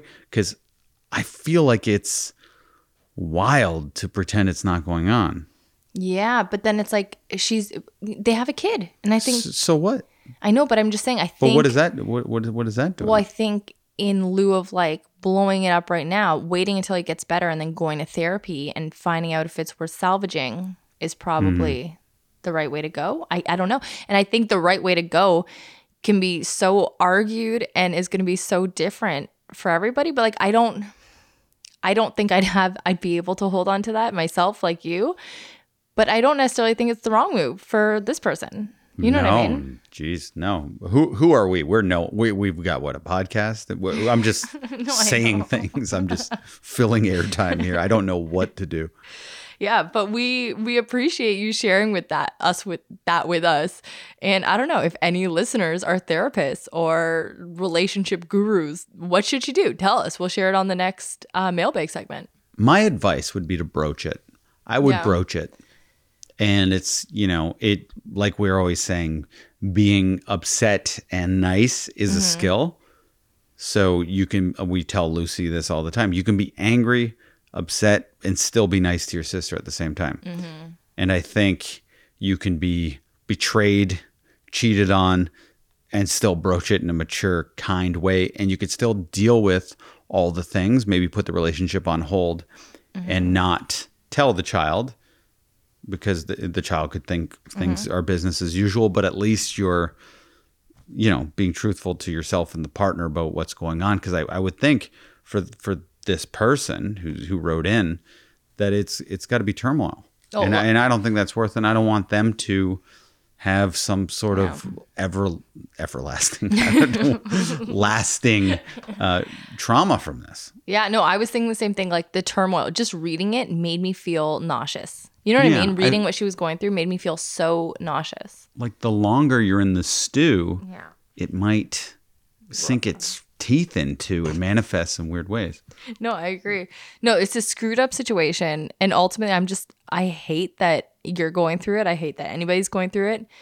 And yeah, if anybody has advice that's like backs up what we said or is opposite from what we said, anything, tell us. We want to know. I think you said a device instead of advice, but that's a device? Just, yeah, maybe my- if you have a device, that could be cool. Too. Uh, okay, so the next question. How many Christmas presents or all over cost do you guys plan on spending on your kids?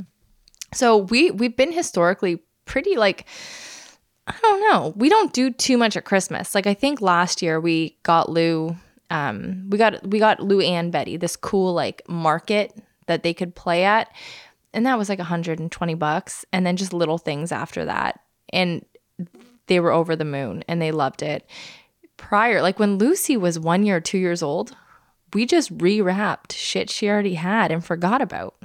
Yeah, I think they have to be conscious, and I, I don't consider anyone. I think three is your first Christmas, as far as I'm concerned. Yeah. And then the older they get, the more money you can spend. But kids don't know money; they don't know what's good or bad. Like Gak is very cool. What's gag? You know what Gak is? It's, it's very cool. it's like Play-Doh, but squishy slime stuff. And for them, that could be ten dollars. It could be three hundred. They don't know. Oh. They're like kittens. The, the, sometimes the paper is more exciting than the thing inside of it. Oh, 100%. No, we could get like them a box full of bouncy balls and they'd lose their minds. If we printed out a card that said and laminated it that said you are officially a princess now oh. from the Princess Institute of England, that could be worth a million dollars to Lucy. And I love that take on Christmas though, like from the child's eyes. And that's kind of what makes like renews Christmas, I think, when you're a parent and you have kids. Is it's just like such a pure happiness that you get when mm-hmm. That they get when you get anything. It's like Does it make you sad at all?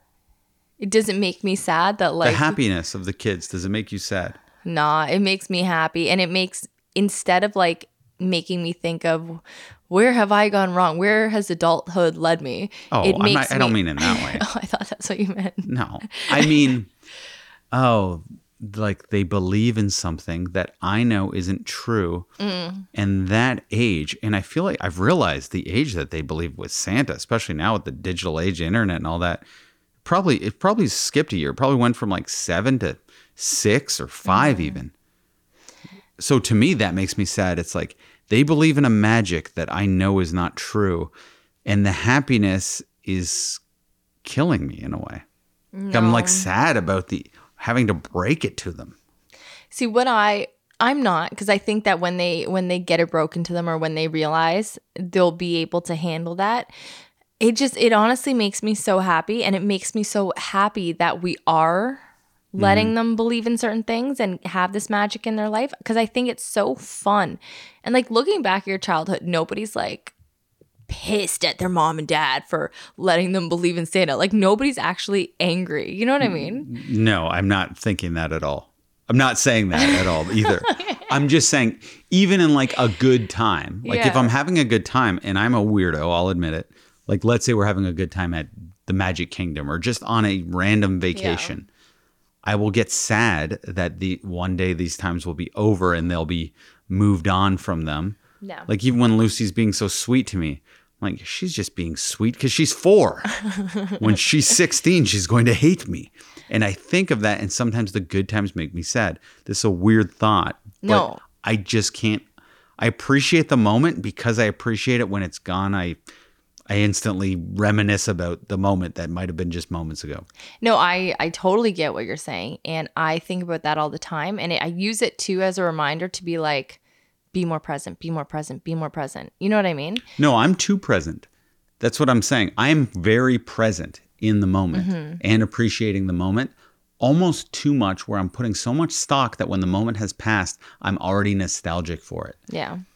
And knowing that the jello hasn't set in the sense that they're not 25 and their personality isn't whatever. So when it's like, Daddy, I love you.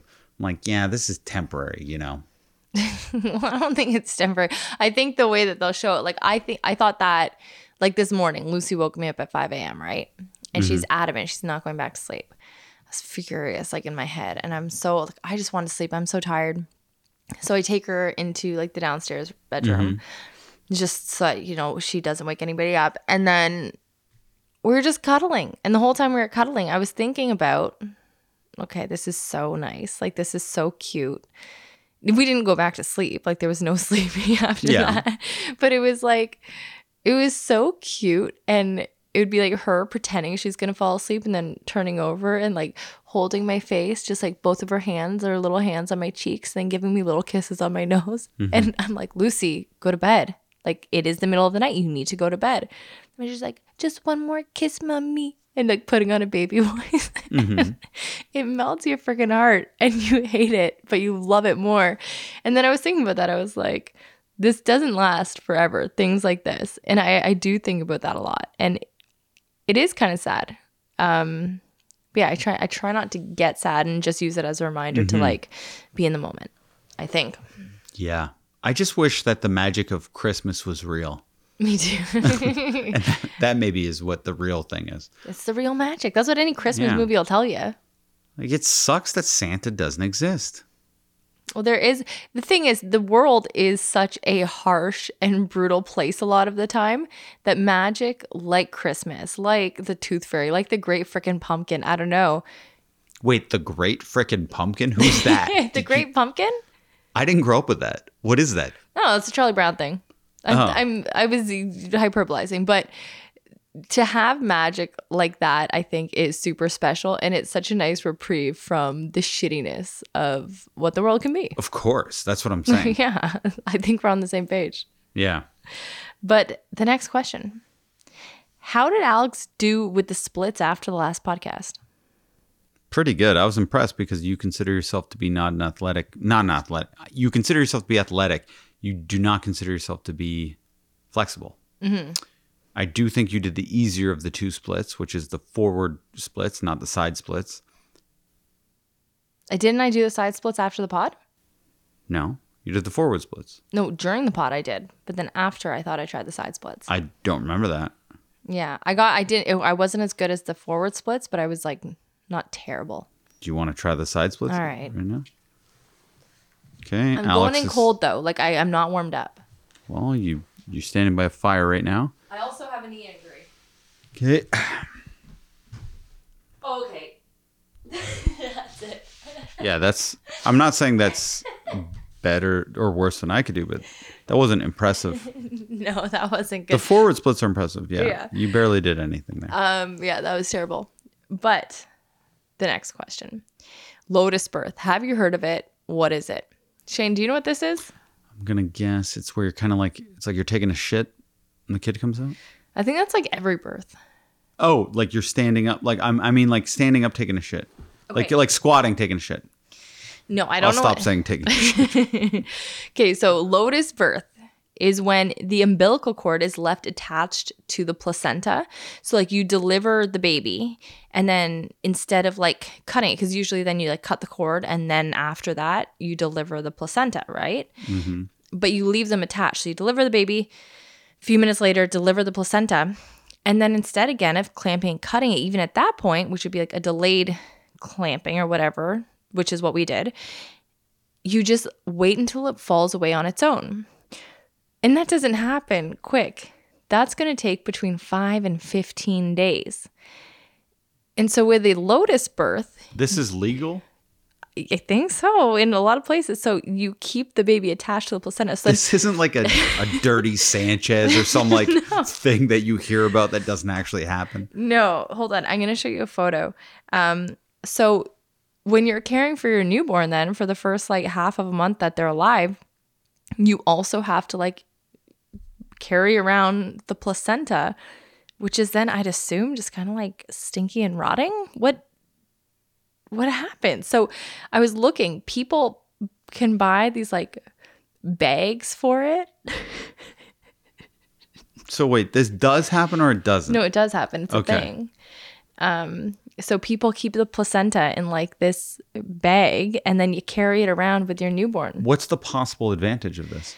Just so I guess your newborn can suck out every last nutrient from the placenta. Give them a carrot smoothie or something. I don't know.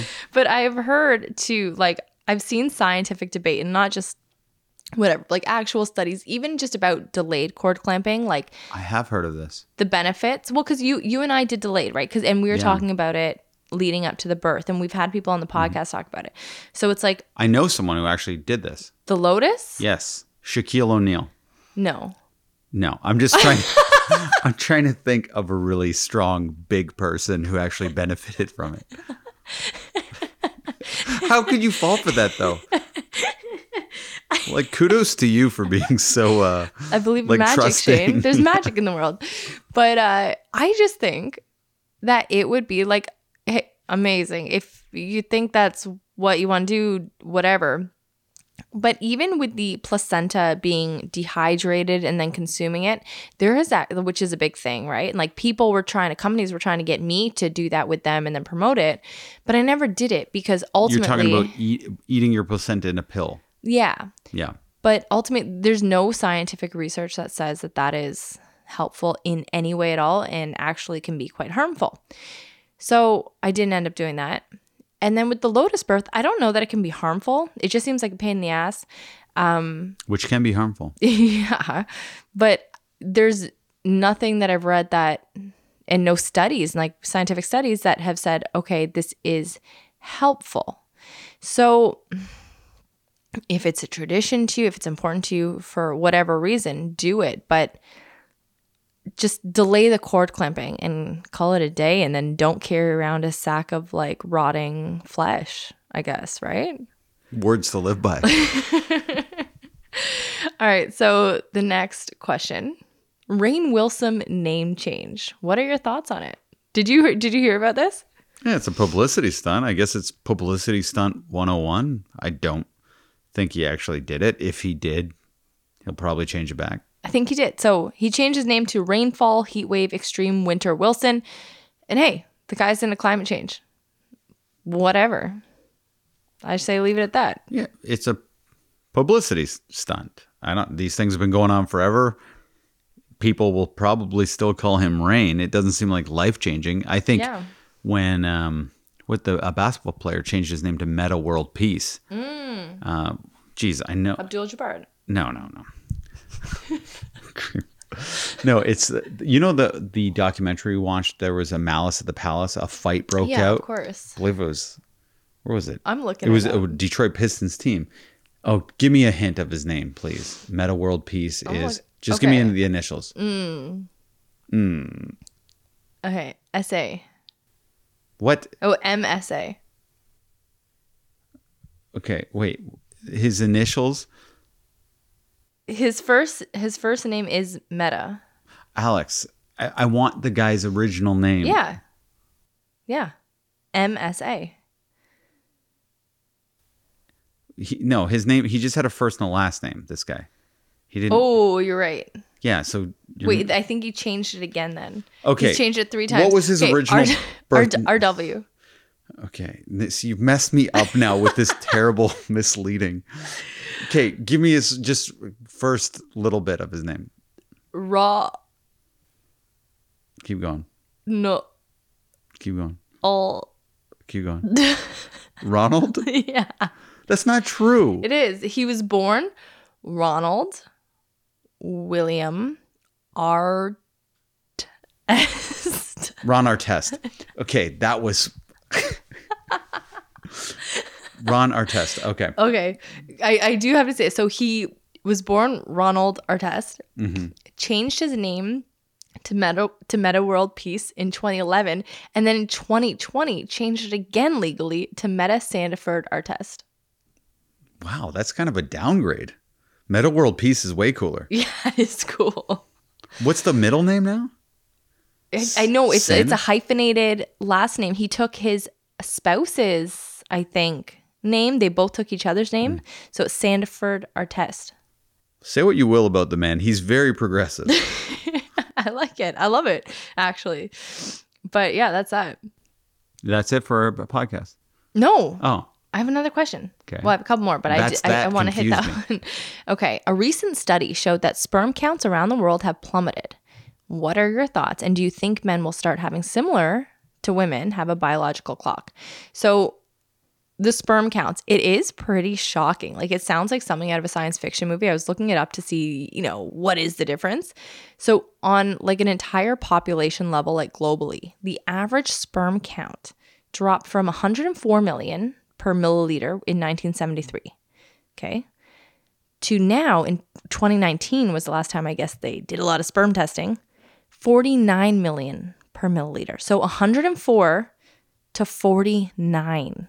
That's a huge drop. yeah, but it only takes one spermie to connecty. Yeah, but you, when men get old, and it's like if it dropped more than 50% in mm-hmm. that amount of time, that is not that long. Like, what's that say about things? That's kind of freaky. So, there are people freaking out about this a little bit. Although, I don't like whatever. I'm sure they'll figure it out and things will get back to normal. Maybe it's just a natural thing that happens. But it makes me think it's like, I've never seen the movie Children of Men, but I feel like that might be what it is about. Is that what it's about? Um, a sperm shortage? I don't, I don't remember reading the synopsis, but I don't know. Probably, yeah. And it's like, uh, what's the movie that that gets filmed in Hamilton, the TV show? Elisabeth Moss, Freaky, Too Much Death, So Depressing. Uh, sperm be gone? Yes, No, Handmaid's Tale. yes, Yeah. yes. Kind of that predicament, right? Right. I've never seen the show, but Oh my god, I loved the show for the first two and a half seasons, and then I was like I can't take any more grief, and I had to stop watching it. And it's a well done show. It, there's just too much grief, and I can't deal with that much sadness in my Mm-hmm. relaxing time. but couldn't these men just go to a sperm bank, spank And it, save what? the sperm, save the sperm, and then shoot it in? Uh, Yeah, but that's taking a lot of money. It's like worldwide. what do you mean? You make everybody- money at a sperm bank? Oh, I thought you meant like they're freezing it for themselves. Well, you you can't you give and then take. So if you give sperm, then maybe they hook you up with a free sperm shooting later. I guess I don't know how much it costs to buy the sperm. I think it costs a lot to for the procedure to have them like re like to put it Oh. in the wife. Got you. in my mind, I guess yeah, I was just thinking of a turkey baster, but I realized that's not true. No. Uh, okay, and we're gonna end on this question. Share three things that you love about each other. This uh, this is who who submitted this, Alex. No, I didn't submit it. A listener submitted it. I did not Do I it. know the submit listener? Not personally. Do I know of them? Mm-hmm. Miss Blondie. Yeah. Okay. Three things we love about each other. Okay. Mood swings I don't love. Okay, Get out that's of not here. the I said I'm same joking. thing about you. Oh, okay, you can say about anybody yeah. probably. You begin. Okay. I'll bask and then give back what I get. I need no give back double. I need it. So Why do you need it? I don't know. I'm feeling down these crazy periods, babe. Like you know, I'm hmm. PMSing like a. More like maniac. exclamation points. Continue. if you're new here, Shane makes this joke once a month. Mm, Um, joke. But I love that even when I'm having my exclamation point, you make me laugh. And just in the littlest moments in in a day, you'll do something that'll be funny and like your intention is to make me smile and it's to make me laugh. And it's just like it's nice and I, I really love that and I appreciate it. I don't recall much laughter today, but I appreciate that. I think that you really do a good job of like uh, making me feel loved. Like, you know, how I, you know, you know how I receive love, which is like to reach over and touch me or hug me or give me a kiss or say something nice. And I think that you do a really good job of that and that you're like not uh, ever embarrassed to do that. Like we could be anywhere with like all your buddies, your family, my family, whoever. and you're never scared of like you know showing that you love me and that that makes me very proud and it makes me just feel so good and then lastly a thing i love about you is your like gung-ho-ness like your willingness to do whatever. Like we had honestly, every time we go away and do something and it's just the two of us, even if it's you and I going out for three hours in Hamilton, mm-hmm. you're so down for whatever we come across. And we have so much fun hanging out together. And that hasn't dissipated at all. I think it's like gotten better in certain ways from when we first started dating. Because mm-hmm. like you're just we will walk into frigging garbage dump and we'll have a hilarious and fun time. You know what I Yeah. mean? So those are the three things I love about you. Okay, three things I love about you. One, eyes, nice big. Boom. I'm gonna kill you. okay. Um, what I love. There's many things. But here you have an advantage of having these questions for hours to think about all I didn't these. think about them, Shane. Okay. Well, maybe on some subconscious How come? Wait, level. why? Why don't you just have three things right now? Are we gonna do three things that we hate about each other? Me, number one. Shane, pretending you can't think of things that you love about me I can't think of eloquent ways to say them. after I just said that you were good at showing me love, no matter where we are. Why is the Yeah, podcast the one place where it's hard? That's nonverbal. True. I, I'm never. I'm like rubbing your butt and, you know, touching all the right places. Uh, like you know, like your hand kissing your forehead. That's what honestly what I meant. Um, I like. I like. Here's what I like. You're you're doing it right now. Your ability to laugh a lot. I don't have that ability like you have. Like, I wish I was laughing more in the day, mm-hmm. and I am laughing a lot. But you're just such a smiley, laughy, happy person in general when things are going well, and you can appreciate a good time. Mm-hmm. Sometimes I have problems appreciating a time when I should be happy. I'm not. You're always happy when you should be happy. Around the holidays, on a vacation, like you're always just appreciating the moment and soaking it in. And that's nice when someone can appreciate times. You're almost too happy. You know what I mean? That I'm jealous. I'm like, geez, I wish I was as happy as Alex. but I really like being around that energy. It's a fun energy to be around. Um, you're very homey type of feeling. And sometimes you can be in a relationship and feel lonelier than if you're alone. But I feel very at home and at peace being around you. And that is a comfortable feeling to be around someone like that. And you're my best friend. So it's nice to have a friend and a lover. Sometimes you just get the lover. Sometimes you just get the friend. It's nice to have both. And that's what I have with you, Alex. And it's really nice. We in proofs in the pudding, I mean, we spend 24/7 around each other, and I'm not exaggerating. You're we're never apart. We're always we're business partners. We're uh I don't know, leisure partners. We're we do everything together. People I think think it's quite weird. But do uh, do do people tell you that's quite weird? no. I feel like I'm the only person who says quite, but uh, no, no one says it. I think behind my back, they're probably having a field day because I, I seem like such a loser. I guess the antiquated term would be whipped or something, but that's not the case at all because I'm leading the charge in it. You know what I mean? Yeah, and they don't know that we're having a ball. Yeah, I think I think they do know that, it, like uh, in their heart of hearts. But anyway, I that, are you are you happy with that stuff? Yeah, I am. That was making me feel good, babe. Thank you. Me too. Okay, everyone. Thanks so much for listening to This That's- family. Oh, I, what did you say? I said that family tree. Okay, thanks so much for listening to this, family, tree, podcast. episode 151.